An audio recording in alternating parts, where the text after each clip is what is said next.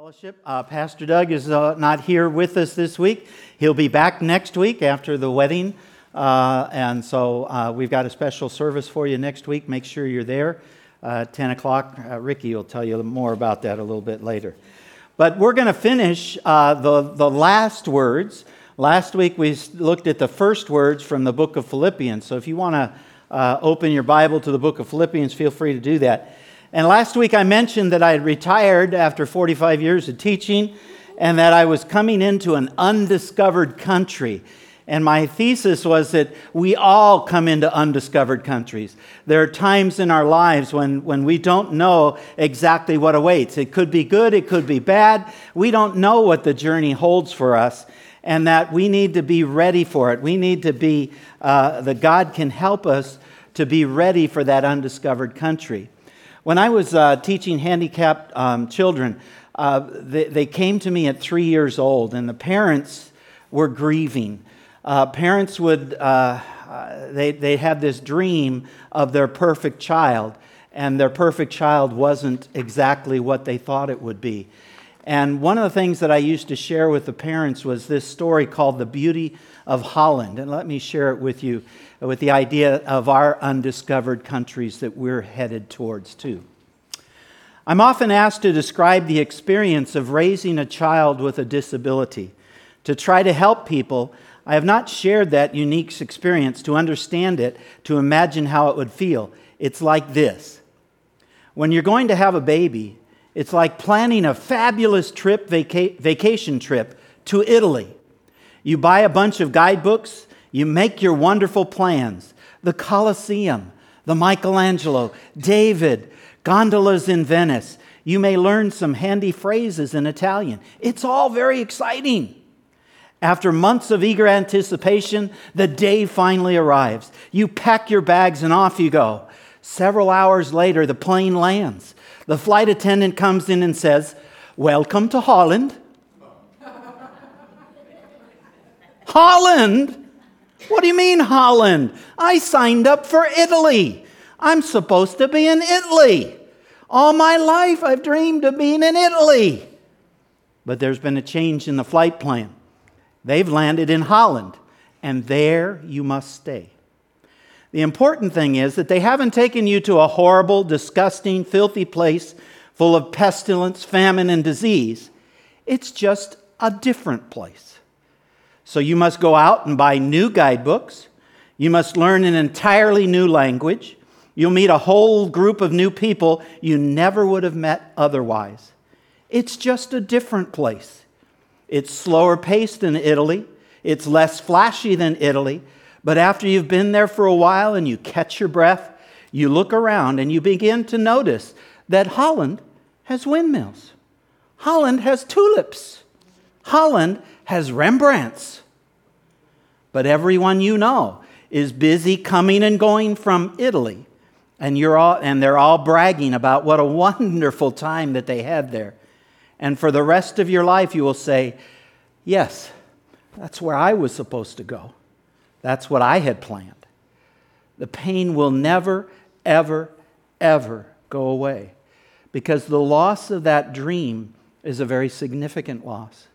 But if you spend your life mourning the fact that you didn't get to Italy, you may never be free to enjoy the very special, the very lovely things about Holland.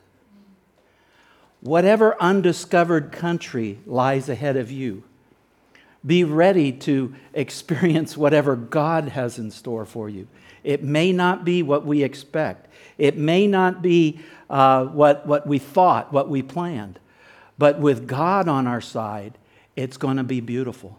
It's going to be a wonderful trip. And most of the parents that I shared that with, as they got to know the therapists and the physical, physical and occupational therapists and the doctors and the nurses, they realized, you know, this is going to work. This is going to be a beautiful thing. It's going to be one. It's not what we thought, but it's going to be wonderful. And, and that's the kind of thing that we need to do too. God wants to weave together all the tangled threads of our lives into a beautiful tapestry. The book of Ecclesiastes says God made everything beautiful in its time. You know, I'm, I'm an old band director, and it, it, it reminds me of the fact of a symphony orchestra or a band. Uh, 50 different instruments brought together under the Lord's direction to make a unique and beautiful symphony. That's, that's part of what God has called us to do to make a symphony, to make a masterpiece out of our lives, whether it's in Italy or in Holland. Whatever God has for us, we need to accept it and move on into it and find the beauty that's there. Uh, as I said last week, the book of Philippians has been uh, a helpful book for me Every time I come into some difficult situations, I can always go there. There's always some kind of a scripture there. And that's what we've been doing these last uh, couple of weeks. Last week, we looked at his first words. This week, we're going to look at his last words. But if you remember, the book was written by Paul while he was in prison for about two years, in Rome, most probably. He was awaiting judgment that would affect his liberty and quite possibly his life. And the church at Philippi was the last of Paul's churches that was west of the Aegean that he had seen before he went to Jerusalem and then later was sent in chains to Rome and where he was now two years later. That church, started by Lydia and the Philippian jeweler, uh, jeweler, jailer, uh, that church shared with Paul all during his ministry. They gave to him abundantly. They sent Epaphroditus with a gift when he was in Rome in the prison there. And Epaphroditus brought it and got sick on the way and almost died. And so, Paul, in writing the book of Philippians, is writing to them to let them know that he's okay and that Epaphroditus has made it. So he's sending back greetings to the Philippians church, telling them, Look out. These are things that are important. These are things that, that I want you to remember. I don't know what's going to happen here. I know it's going to work out for my good. That's what we talked about last week. But I, I know there, there are some things that you need to, to hear from Epaphroditus about what's going on. And so that's where we are today. Uh, we're going to look at uh, Philippians and we're going to start in uh, chapter 3. Because in chapter 3, he says, finally. That's, that's where he's come to the end of the letter, it looks like. And so this is where we're going to pick it up. Let's look at chapter 3, verse 1 through 6. Finally, my brethren, rejoice in the Lord. To write the same things again is no trouble to me, and it is a safeguard to you. Beware of the dogs Beware of the evil workers. Beware of the false circumcision. For we are the true circumcision, who worship in the Spirit of God and glory in Christ Jesus, and put no confidence in the flesh. Although I myself might have confidence even in the flesh, if anyone else has a mind to put confidence in the flesh, I far more circumcised the eighth day, of the nation of Israel, of the tribe of Benjamin, a Hebrew of Hebrews, as to the law, a Pharisee, as to zeal, a persecutor of the church, as to righteousness, which is in the law, found blameless. Excuse me. In the midst of Paul saying goodbye to the Philippians, something occurs to him. He starts out by rejoicing he rejoices, and all through this book, you'll, you'll hear him rejoice. And he says, it, i I, want to rejoice. In fact, it, it's something that uh, is no trouble for me to tell you. Rejoice in the Lord. Rejoice. When you find yourself in difficult situations, you should always hear that voice in the back of your mind saying, Rejoice. Whatever happens, whether good or bad, rejoice. Sometimes we forget that voice. We, we don't let that voice come out uh, when things are good, we're, we're, we're ready to do it. But when things are bad, we need to hear that voice of rejoicing. And that's what Paul starts out with. Finally, my brethren, I want you to remember to rejoice because it's a safeguard for you. It's something that will help you through your life. Every time something happens, rejoice in it. And so he says, I'm going to tell it to you over and over and over and over again. Rejoicing is critical to living the kind of life that we want in this undiscovered country that we're finding. And, um, and then after he says that, he, he, he pauses. It, it almost seems like hey, wait a minute, there's something important that I've got to tell you. There's something serious that you have to hear. Instead of just going on to say goodbye and, and, and you know, end the letter at this point, that's what it looks like he should have done. But instead, he says, wait a minute, I, I remember there, there's, there's dogs out there. Beware of the dogs, beware of evil workers, beware of the false circumcision. They need to be on the lookout for heresy creeping into the church. In the church of Corinth and in the church of Galatia, Judaizers have infiltrated the church and are causing great damage to the freedom of grace that the gospel brings. See, those, these are two things Paul has already written to the Galatians. He's already written to the Corinthians, and, and he's tried to correct the error that the Judaizers have brought into the church. And basically, they're saying, in order for you to be a Christian, you need to be a good Jew first. You need to follow all the Jewish laws. You need to be circumcised. You need to follow everything according to the law. You need to be a good Pharisee before you can be a good Christian. And Paul is saying that's heresy. That's heresy. Be on the lookout for it. Um, and, you know, Paul uh, and God has always thought that the true circumcision is not circumcision that's physical on the outside. True circumcision is of the heart. I want you to turn to Deuteronomy chapter 10 and verse 16.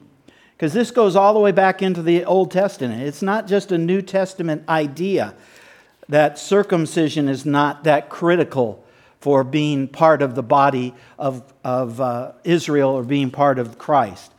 And uh, Deuteronomy 10 16 says, So circumcise your heart and stiffen your neck no longer. You know, the people of Israel stiffened their neck. They, they circumcised the outward appearance. They did all the, the, the letters of the law, but they missed the spirit of the law. It wasn't just that we were supposed to do the outward appearance, but your heart needed to change. Your, the circumcision of the heart needed to come out. And then in Romans 2:29, if you turn to the book of Romans, chapter 2, and verse 29.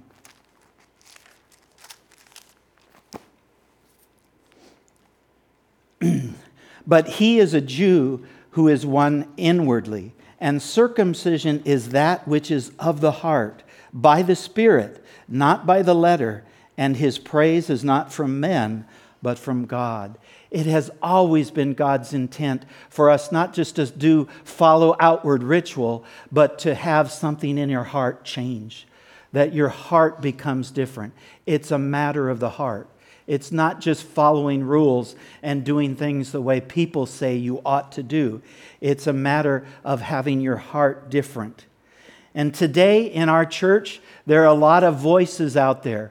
There's a lot of chaos out there. There's a lot of p- teaching out there that is not biblical. And our pastor, Doug, has been very faithful to teach us doctrinally, to go through the Bible. We just went through Genesis because it was important for us to have doctrine. It was important for us to know the truth, not to be led away by heresy, not to be led away by our own thinking, not to be led away by what we think God wants, but to do what God actually wants.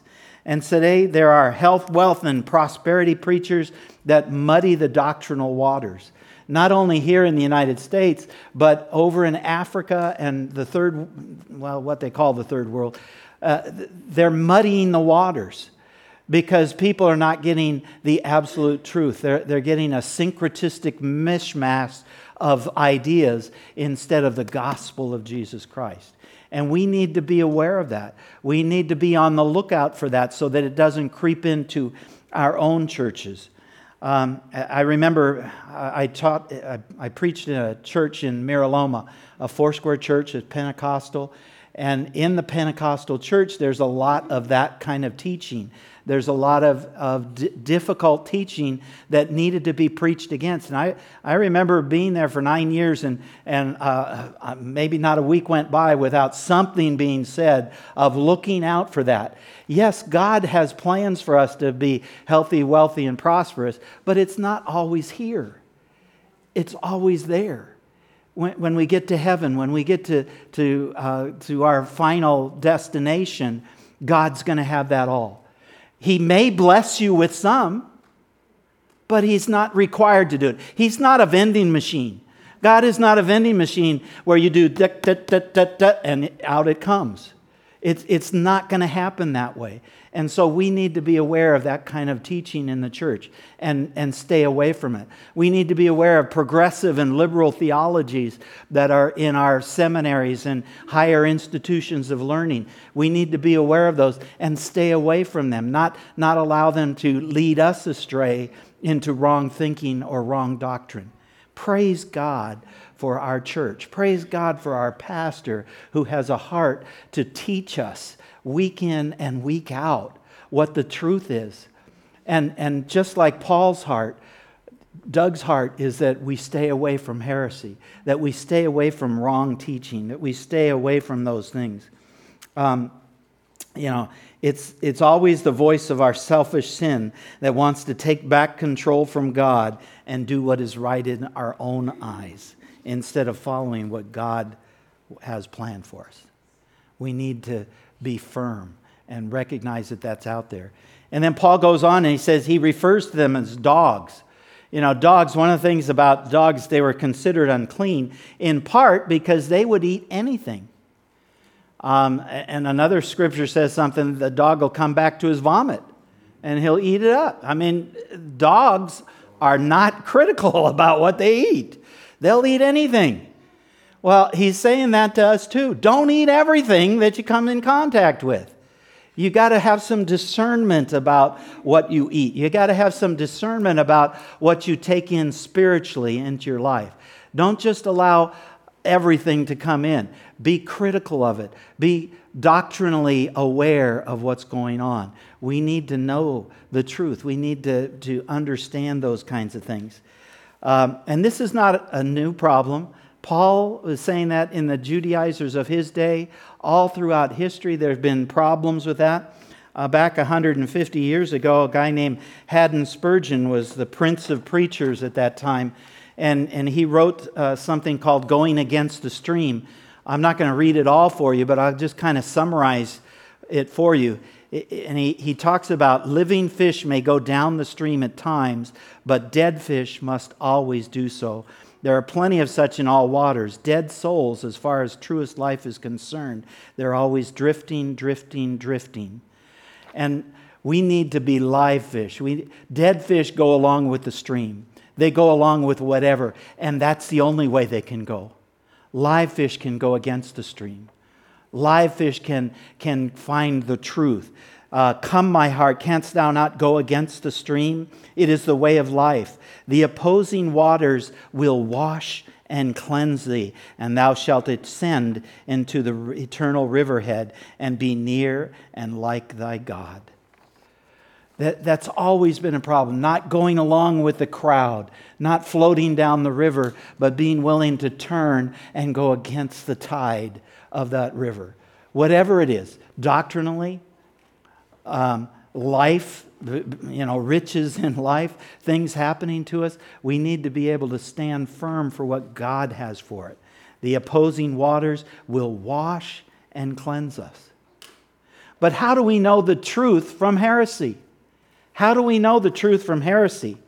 Well, I think you probably know this. This is critical, right? This is critical, knowing this, knowing the Word of God. Um, in, in the U.S. Treasury in order to find out, uh, to tell the difference between counterfeit bills and real bills. They allow the tellers and the people in there to spend a lot of time with the real stuff. They know how it feels, they know how it smells, they know how it tastes, I guess. They, they know all about the real stuff. They, they, they bombard them with that, and then after they've been bombarded with all this real stuff and the truth, then they'll slip in a counterfeit and they know. This isn't real. This, this isn't a real bill, and they can pick it out. But the only reason that they do that is because they've been bombarded. They've been filled to the brim and overflowing with the real stuff. We've got to be filled to the overflowing with the real stuff. We got to come to church every Sunday. We got to hear the messages, maybe even hear them twice. You know, we've got a website. You can hear it again. You don't have to just hear it once, you can hear it again. And then we've got home groups where you can talk about it and see, hey, how do I put this into practice? How do I do what I'm supposed to? Or you can ask a question I heard this on the radio. Is this true? And, and talk about it and, and ask questions because it's all about relationships, isn't it? Relationships, whether it's in the church of God or even in our families, to spend time talking about it with our husbands and our wives, to, to know the truth. The Holy Spirit is within each and every one of you. And the Holy Spirit is there to help lead us and guide us in all truth.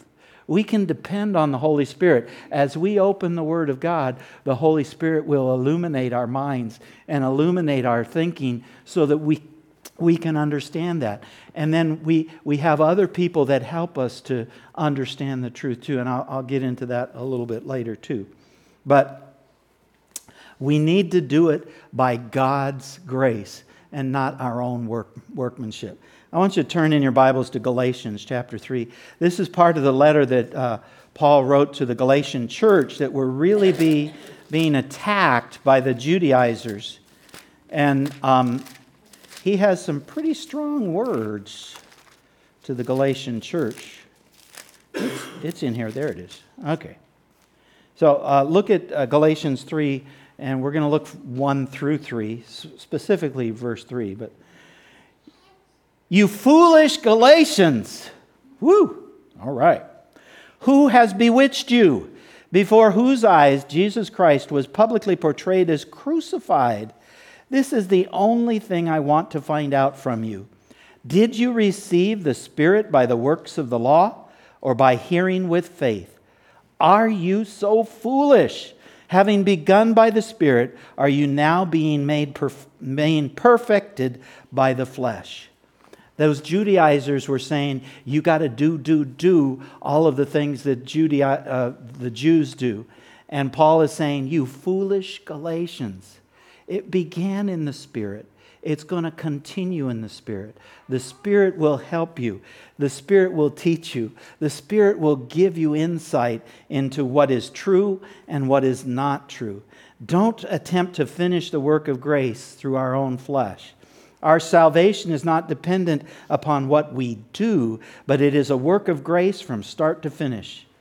And he, he, he continues on in the book of Philippians by boasting about hey, if anyone can boast about who they are and what they've done as a Jew, it's me. I, I'm, I'm, I've been born, my parentage is absolutely spotless. Uh, my genealogy is great. I have an impeccable genealogy. I'm a Pharisee. I'm a, I'm a leader of the Pharisee. I'm fundamental in my belief. I zealously persecuted the church. I was faultless and sincere, blameless in everything that I did. But that means nothing. That means nothing. He could boast in all those things, but it doesn't make any difference. What's important is that you finish it in the Spirit. You allow the Spirit of God to finish the work that He has begun in you. You, you can make, have Him uh, bring out the melody that's within each and every one of us. God wants to make a masterpiece out of us. Amen? He wants to do great things. And so that's, that's the first thing that we need to look at.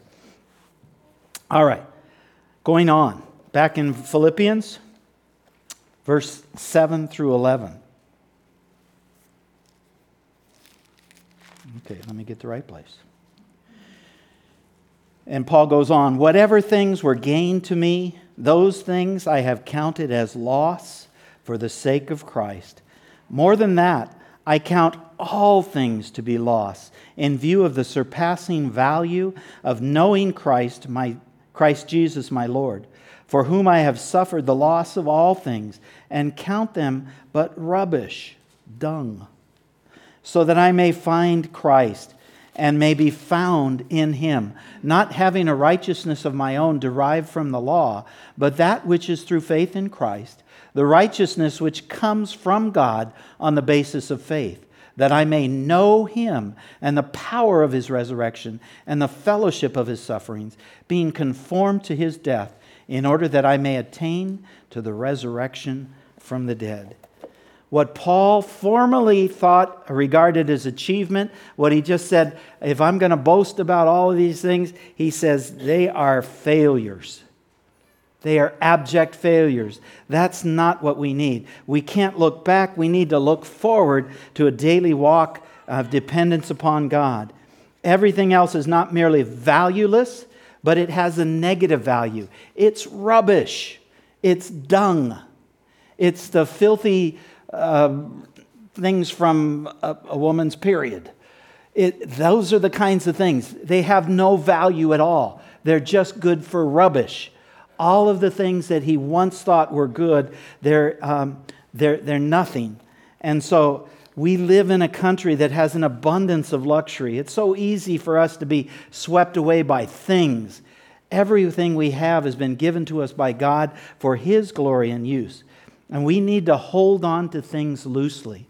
Paul didn't look at all those things and say, Look at me, look at what I've done, look at how I live you know, my life as a, as a Pharisee, he, he said, that's all rubbish. That's all dung. He, he held it all loosely. He gave it up. Um, I remember when um, my, God called my wife and I to go to seminary. And uh, we left a full time job teaching band and choir in 29 Palms at the junior high and high school, and uh, took a complete cut in pay and went on support as a missionary. The seminary that I went to in San Bernardino said you had to raise your own support. And so I went around to people all throughout 29 Palms and Yucca Valley, and, and I raised support and came up with the sterling sum of $2,000 a month that was promised to come in every month while I was in seminary. And got to seminary, and lo and behold, it didn't all come in. It, it, it was a, a, time of testing for us to see, you know, are we going to grasp at things and try and figure this out, or are we going to trust God? Are we going to hold things loosely and let God supply our needs, or are we going to try and figure it all out myself? And, and that was my challenge. A lot of times is trying to figure out, okay, what am I going to do to do this? Instead of saying, God, how are you going to do it? And, and it was a battle you know, some days were good, some days were not. There are some times when I thought, I don't know how this is going to happen. But looking back over it after four years, we went through four years of seminary. Every bill was paid. We, we had kids that were in Christian school for uh, the, the years that they were there. They started in Christian school. Everything was paid for. God supplied our need on $2,000 a month that didn't always come. God supplied our need. He, he was always there with something when we needed it. It was exciting sometimes to get up. You know, I remember getting up one day, getting out to my old uh, uh, blue Ford, and the, the, the tire is flat. And we don't have money to buy a new tire or even get it fixed.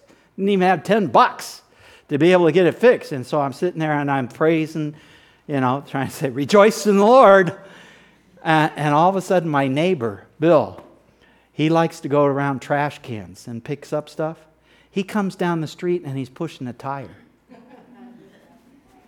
I look at the tire, it's exactly the right size. So I take the tire off, put the new one on, I say, Thank you, Bill. You, have been a blessing from God, and I'm on my way. And, and over and over, God supplied our need. And, and that's because we learned how to hold things loosely. It, it wasn't because I was doing it. It wasn't because God, you know, it was because God did it. God did it. God wants us to hold things loosely, not get wrapped up in, in, in all of the things of this life, but to hold them loosely and realize that He is in control. He is going to supply our need, no matter where we are.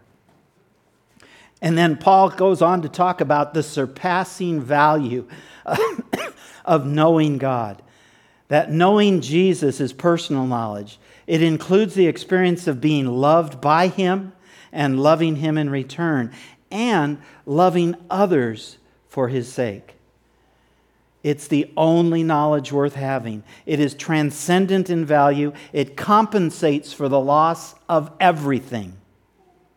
To be found in Him, to gain Christ by living in union with Him, having a righteousness that comes from God through faith rather than one that comes through His law and His own works.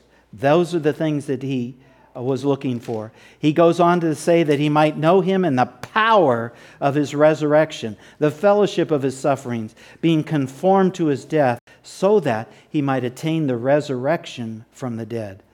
The love of God has been supremely demonstrated in the death of Christ. His power is supremely demonstrated in the resurrection. And those who are united by faith with the risen Christ have this power imparted to them. This empower, this power enables us to ignore the dictates and enticements of sin and to lead a life of holiness which pleases God. To know him. We need to know him. You know, just like in a symphony orchestra, you've got different parts. I play French horn in the Moreno Valley Community Band, and uh, I've, I've done that for, for years. But when I come to the band, I need to know my part. I need to have it down. I need to be able to play all the notes. I need to play them when they're supposed to be played. I need to be playing them at the right volume, the right consistency.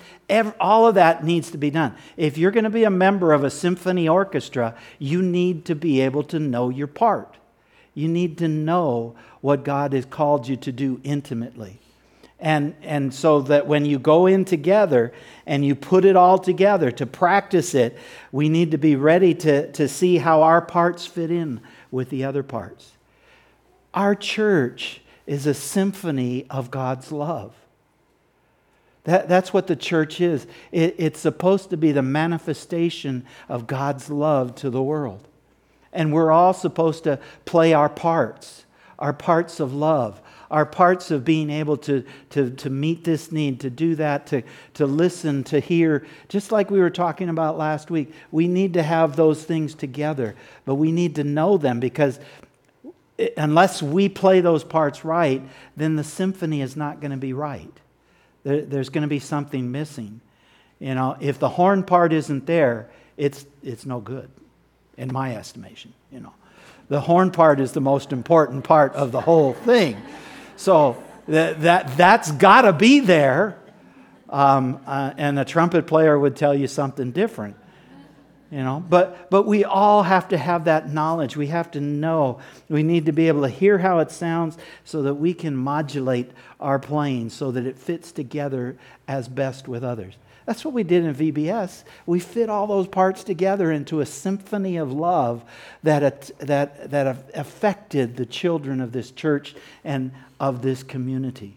We made a difference in their lives because of what God did in us and through us. Amen? So that's part of what God wants us to do. Hold things loosely and be ready to play our part whenever that comes up. And then moving on in Philippians uh, verse 12. It says, Press on to receive the prize. Not that I have already obtained it or have already become perfect, but I press on so that I may lay hold of that for which also I was laid hold of by Christ Jesus.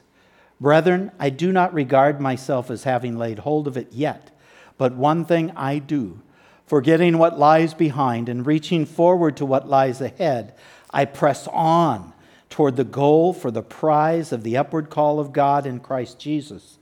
Let us therefore, as many as are perfect, have this attitude. And if anything you have a different attitude, God will reveal that also to you. However, let us keep living by that same standard to which we have attained. Paul is saying that we've got to press on. No, as long as this mortal life lasts, we need to press on. There is further progress to be made. Not until the end of the race is the prize awarded. Amen? Uh, he, he uses this athletic endeavor uh, to make his point that, that you don't get the prize until the whole race is won, until the whole race is done. There will never come a time in this life when we attain perfection. We will never reach a point where there is no further spiritual progress possible. There is never going to be nothing left to aim at beyond which the, the point that we have reached. Our purpose always remains to be grasped. You know, we don't look over our shoulders to see how the race is going. We, we keep our eyes on the goal. The goal is the prize, the prize that I aim to secure. And let's take a look at first or 2 Timothy 4 8, talking about that prize. Another book by uh, Paul, 2 Timothy 4, verse 8. You know, he, Paul at this point in, in writing to Timothy is ready to be poured out. He's ready to die. He's, he's finished the course. He's, he's, he's, got, he's held everything loosely and he's ready to go. And he, and he says, In the future, there is laid up for me the crown of righteousness, which the Lord, the righteous judge, will award to me on that day. He's looking forward to that crown. He's looking forward to that. His eyes are on the prize. And that's what he's telling uh, the Philippians too. Keep your eyes on the prize. And then he goes on in verse 8 and not only to me, but also to all who have loved his appearing. How many of you loved his appearing? Have you loved his appearing? The appearing of Jesus in your lives? That's right. That means the prize is for you. That we need to keep that prize in front of us. We need to press on to keep the prize, to receive the prize. And Paul says it's going to happen.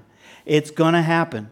The attitude of the mature should be one in which we stand in line or march in line together. It's not a matter of our individual achievement, but we do it together as a body of Christ.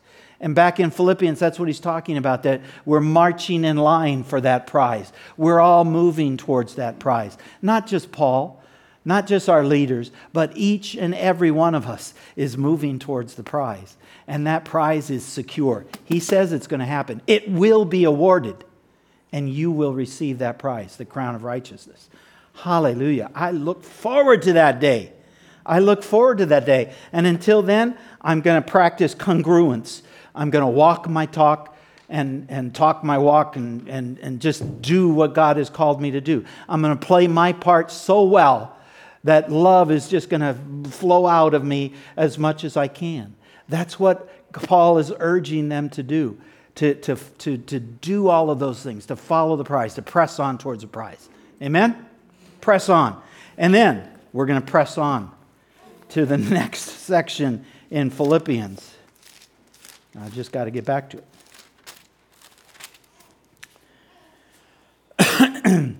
and then he says, Follow my example. Brethren, join in following my example and observe those who walk, in accord, who walk according to the pattern you have in us. For many walk, of whom I often told you, and now tell you even weeping, that they are enemies of the cross of Christ, whose end is destruction, whose God is their appetite, and whose glory is in their shame, who set their minds on earthly things. For our citizenship is in heaven, from which also we eagerly await for a Savior, the Lord Jesus Christ, who will transform the body of our humble state into conformity with the body of His glory by the exertion of the power that He has even to subject all things to Himself. God is is waiting to conform us into his image. God is waiting to move us forward. And Paul says, Follow my example. As I follow Christ, you follow me. Paul makes himself an example. All throughout his books, he, he's always talking about imitating. Imitate me as I imitate Christ. Uh, 1 Corinthians 1 11 1 says that. Be imitators of me as I imitate Christ. Now, you got to be careful too. Uh, you know, we need to imitate him only as far as he imitates Christ. Because sometimes, you know, we don't always imitate Christ completely. Pastor Doug has said that too. Sometimes we, we need to follow Doug, but only as far as he's following Christ. You, you can't just follow somebody blindly. You need to have some discernment about that too. Just like he was talking about the, the heretical teaching at the beginning of this little section, he, he brings that back. But he says we need to imitate him as he imitates Christ. You know, one of the critical pers- people in a symphony orchestra is the conductor the conductor stands up there and, and he tells everybody how loud to play, which part comes out a little bit stronger, how, you know, he, he tells the violins to be quiet, he tells the trumpets to uh, come a little bit louder, and he always tells the drums to stop because the drums always are doing something that they're not supposed to do. But uh, that's just my experience as a band director. But Anyway, the, the conductor is critical. He has to orchestrate, he has to make sure that everything happens the way the composer intended it. He has the whole score, he's got everything. Each person only has their part, but he's got the whole score. And he knows that that French horn part wasn't that important at that point, so you got to be quiet and let the trumpets come out because that's the important voice that needs to be heard. The conductor does that and we need to follow him. We need to do exactly what the conductor says so that the symphony that comes out is a beautiful piece of music, not just a mismatch of all these different parts put together. It's the conductor that does that. And, and I think that's what Paul had in mind here that, that follow me as I follow Christ. Now, ultimately, it's the, the composer writes the music. He lays it all down. That's God's, you know, God puts it all together and, and the conductor is, is leading us and telling us to come out. You know, those are our leaders and, and people. They're, they're section leaders. You know, when we come to a sectional, the French horn uh, leader, the first horn, always tells us, okay, you got to do this, you got to do that. And, and this part is very, you know, he, he lays it all out. He communicates to us what are, are needed, he communicates our expectations so that we, we know exactly what the conductor wants. We know exactly what it's supposed to sound like uh, because those, those things are communicated to us by our leaders. That's what Paul is talking about. Imitate me as I imitate Christ. Um, one a, a, phrase I heard, I, I want you to listen to it. I'm going to say it twice. Uncommunicated expectations are premeditated disappointments uncommunicated expectations are premeditated disappointments. We need to communicate clearly. We need to communicate things to people. We need to let them know what the expectations are because if we don't, disappointments are going to happen. They're premeditated disappointments. Communication is critical. Uh, uh, we're in a body of Christ we need to have those relationships with one another. We need to follow Christ ultimately, but we follow different people at different times. I have a, a, brother that meets with me every Saturday, and, and we've been meeting for eight or nine years uh, and holding each other accountable for, for issues in our lives that, that we need to. Uh, we, we have family that we come together with and talk about things. And we, we've had Bible studies with our family members. We, we go to uh, grace groups, and the, the, those are places where those, those expectations are communicated. We need to communicate uh, what is expected of, of us. Amen? And then Paul warns them about those others whose examples would be harmful, not helpful. Uh, the Judaizers is what he has in mind, but those people, some people hold very extreme ascetic ideas of kind of beating yourself and getting yourself under control, or some people have very libertarian ideas that whatever, you do whatever you want and it's, it's fine. It, we, we need to understand that those things lead to destruction. And it says their gods are their appetite. That's what he says in here. Uh, Euripides in the book Cyclops says, I offer sacrifice to no other God but myself and to this belly of mine, the greatest of divinities. That's the way the world thinks. That's the, that's the way the world thinks. That, that, and, and that's what he's saying. He, he goes back to that warning. He warned them at the beginning about heresy, and now he's warning them again as he's coming to the close of his section that their, their end is destruction. They, their glory is in their shame. They set their minds on earthly things. We do not need to set our minds on earthly things. We need to set our minds on godly things. We need to follow Paul as he follows Christ and our citizenship is in heaven. We don't belong here. This is not our home. Our ultimate home is heaven. Amen? That's what we're getting ready for. And all of this is so that we can become citizens of heaven. Our citizenship is already there. We've got the passport, it, has been done. Hallelujah. We're just waiting for us to get there. We're waiting to get there. And so these Philippians, they'd know about citizenship. They were a Roman colony, and citizenship was a big deal. If you were a Roman citizen, you had certain privileges. You could do things that other people couldn't do. Well, as citizens of heaven, we have certain privileges too. We're going to live forever, we're going to rule the universe, uh, we're going to be with God forever. I mean, that's pretty good citizenship, you know. That's pretty good benefits. And, and, and so he's saying all of those things are going to happen. He has the power to do all of those things. He's going to conform us into that citizenship when he comes again, in the twinkling of an eye, when the trumpet shall sound. We sang about that. The trumpet shall sound, and we shall be changed, and we shall be like him. We shall be like him. I look forward to that time. Amen. And then finally, in chapter 4 and verse 1, the end of his finally section, and then he gets into some personal things at the end.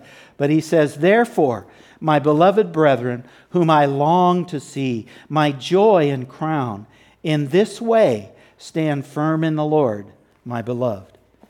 And as Doug said, eh, whenever you see a therefore, you got to ask yourself, why is it therefore? What's it there for? And it's, it's saying, Going back to what he just said from finally on, he says, Therefore, because of all the things that I've said, because of the warning that I gave you, because of, of making sure you're pressing on towards the Christ, be, because of, of, of, of holding things loosely, because of all the things that I said, stand firm. Stand firm. He expresses his joy and pride in the Philippians by calling them his crown. He urges them to finish well to stand firm in all that he taught them and all that they have been doing, doing to spread the gospel with him. This has been a great relationship with them. And he says, Now, stand firm. Do exactly what God has called you to do. Sometimes we have regrets in our life. Sometimes we miss the mark and, and, and we don't do everything exactly the way God uh, would have us do. But God is a forgiving God. God is a God of second, third, fourth, fifth, sixth, seventh chances. He's, he's always there. And even in um, David had that same situation. I, I want to read something from uh, Wednesday's daily Bible reading. It was, it was, my birthday this last Wednesday. Uh, 67 years young, and I'm, you know, ready for my undiscovered country. But this, this is what was written on uh, August 7th. As a child, she had hurled vicious words at her parents. Little did she know that those words would be her last interaction with them. Now, even after years of counseling, she can't forgive herself. Guilt and regret paralyze her. We all live with regrets, some of them quite terrible. But the Bible shows us a way through the guilt. Let's look at one example. There's no sugarcoating what King David did. It was a time when kings go off to war, but David remained in Jerusalem. Away from the battle, he stole another man's wife and tried to cover it up with murder. God stopped David's downward plunge, but the king would live with the rest of his life with the knowledge of his sins. While David was rising from the ashes, his general Joab was winning the battle David should have been leading. Joab challenged David Now muster the rest of the troops and besiege the city and capture it. and David finally got back to his God appointed place as the leader of his nation and his army. When we permit our past to crush us, in effect, we're telling God his grace isn't enough. Regardless of what we've done, our Father extends His complete forgiveness to us. We can find, as David did, grace enough to get back in the bottle. No matter what we've done, whatever's happened in us, God forgives us and God gives us another chance. We just need to step up to it. We need to stand firm in what we have been taught. We need to press on towards the prize. Um, if you're depressed, you're living in the past. If you're anxious, you're living in the future. If you are at peace, you're living in the present. We need to be at peace. We need to have God within us. We need to allow His peace that passes understanding to help us to stand firm and not live in the past, not let the past crush us. Stand firm. Stand firm. So, in conclusion, in your undiscovered countries, be alert for false teaching and stay true to the gospel. Don't be allured by the riches of this world. Hold all things loosely and at God's command. Press on towards the prize that God has for us all. Follow Paul's example as he follows Christ and stand firm in all that he has taught us. God is working through all the chaos of this world to create a masterpiece, a symphony of God's love in the world through each and every one of us. Listen to this song that kind of puts that together.